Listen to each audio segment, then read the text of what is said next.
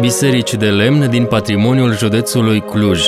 Rubrică realizată în parteneriat cu Centrul Județean pentru Conservarea și Promovarea Culturii Tradiționale Cluj.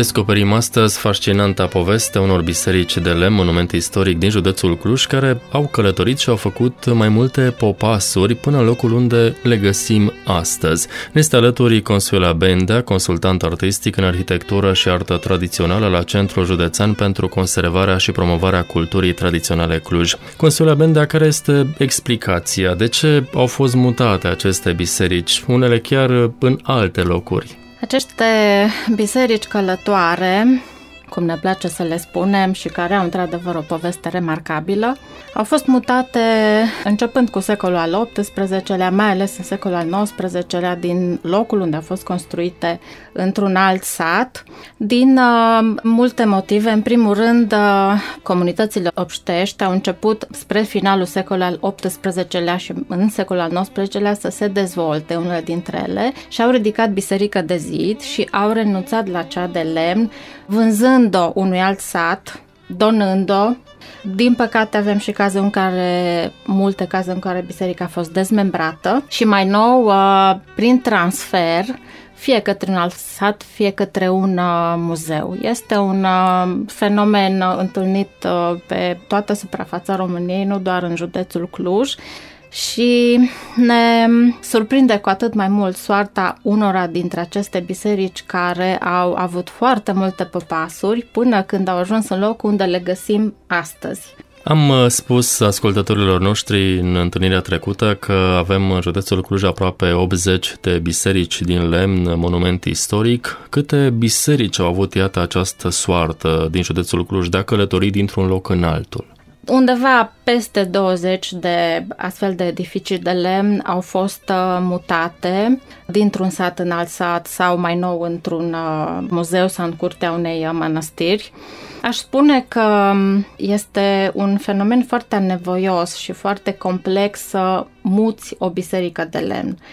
Doar meșteri specializați puteau să facă așa ceva și de aceea faptul că un astfel de monument a putut fi mutat, au existat și cazuri în care a fost efectiv pus pe o platformă și dus cu boi până într-un sat alăturat, dar în cele mai multe cazuri, evident, vorbim totuși de un monument de dimensiuni uh, mari, a fost uh, dezmembrat. Ori Sigur că aici existau uh, multe riscuri de la distrugerea picturii și în unele cazuri s-a distrus pictura, până la reasamblarea, uh, știu și eu, cu probleme, dar tocmai de aceea faptul că ele au rezistat în timp acestor mutări, ceea ce nu le-a știrbit farmecul, eventual, în cel mai rău caz, au fost distruse porțiuni din pictură, e cu atât mai uh, impresionant și remarcabil uh, o astfel de călătorie Așadar, uh, această mutare uneori uh, a fost dăunătoare doar picturii, dar și arhitecturii în sine? În majoritatea cazurilor nu. Eventual s-a uh, intervenit pentru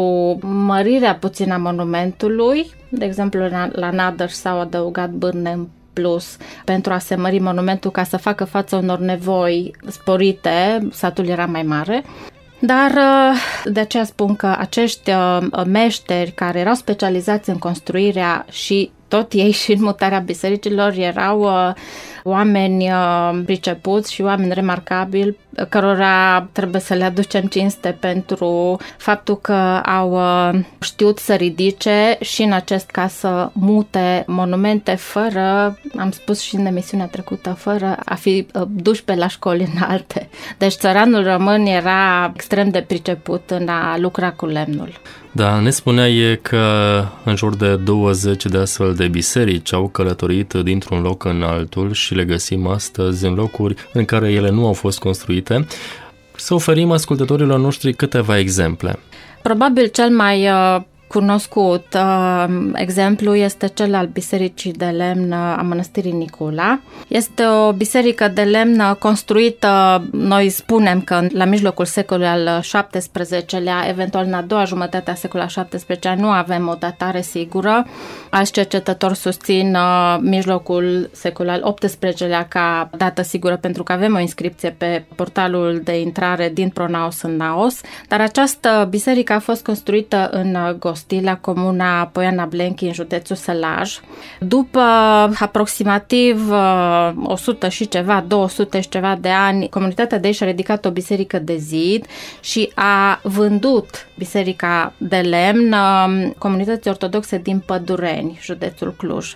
În 1935 biserica pleacă din Pădureni și se oprește la Năsal, deci un al treilea popas, Năsal Comuna Țaga, unde stă până în 1974. Știm că în 1973 biserica, vechea biserică de lemn de secol XVI a mănăstirii Nicula arde într-un incendiu și aceasta care se găsea la Nasal a fost considerată potrivită pentru a fi adusă la mănăstirea Nicula și a înlocui pe cea care a ars. Este într-adevăr o uh, bisericuță veche, valoroasă, care impresionează prin decorul sculptat pe care îl prezintă la intrări, prin uh, iconostas și prin ușile împărătești și uitați că și-a găsit locul, acum probabil locul uh, ultimul său păpas în uh, incinta mănăstirii Nicula, unde este o bisericuță admirată și prețuită de toată lumea. Da, și mai ales de pelerinii care vin an de an la hramul mănăstirii Nicula. Suferim uh, și alte exemple de biserici din județul Cluj care, iată, au călătorit în două, trei, patru locuri.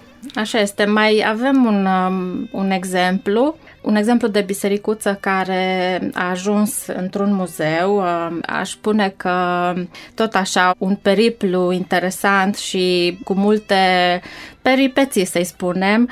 Uh, este vorba de Biserica Sfinții Petru și Pavel, uh, care a fost ridicată în Cășeiu la mijlocul secolului al XVIII-lea. Când cei din Cășeiu își ridică biserică de zid, o vând celor din Chiuiești, deci vecinilor lor din Chiuiești, pentru ca apoi cei din Chiuiești să o doneze satului Leurda.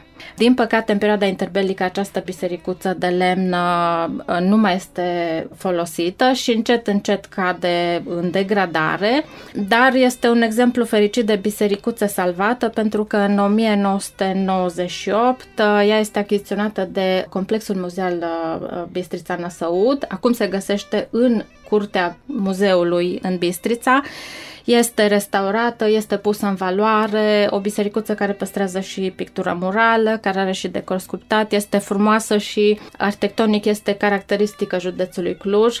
Ne dorim să găsim cât mai des astfel de exemple, chiar dacă ea nu se mai găsește pe teritoriul județului, important este să fie salvată. Iată, sunt uh, exemple de astfel de biserici și cred că sunt uh, importante și interesante aceste biserici și prin uh, această poveste, faptul că ea a călătorit dintr-un loc în altul. Mai avem un exemplu de, de biserică din județul Cluj care este călătoare Aș da exemplul bisericii din Turea, pentru că a fost prima bisericuță de lemn din Cluj care a plecat, dar nu a plecat oriunde. A plecat la Muzeul Satului Dimitrie Gusti din București. Alexandru uh, Țigara Samorcaș a remarcat-o și a ținut neapărat să o salveze. Ea a fost dusă în anii 30 la uh, muzeu și a fost printre primele bisericuțe din România care au fost duse într-un muzeu tocmai pentru a fi salvate, pentru a nu fi lăsate într-o comunitate mică care nu avea posibilitatea să o îngrijească și acum uh, ne reprezintă cu cinste la Muzeul Satului în, uh, în București. Povești fascinante de biserici călătoare. Mulțumim uh, Consuela Bendea, consultant artistic în arhitectură și artă tradițională la Centrul Județean pentru conservarea și promovarea culturii tradiționale Cluj. Am vorbit uh, așadar astăzi despre fenomenul mutării unor biserici de lemn vechi dintr-un sat în altul din diverse motive, fie că au fost vândute, au fost donate sau uh, transferate, așa cum am aflat, în diverse complexe muzeale. În următoarea întâlnire vom vizita o astfel de biserică, monument istoric. Până atunci, rămâneți alături de Radio Renașterea.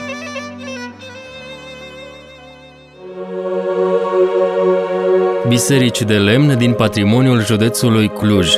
Rubrică realizată în parteneriat cu Centrul Județean pentru Conservarea și Promovarea Culturii Tradiționale Cluj.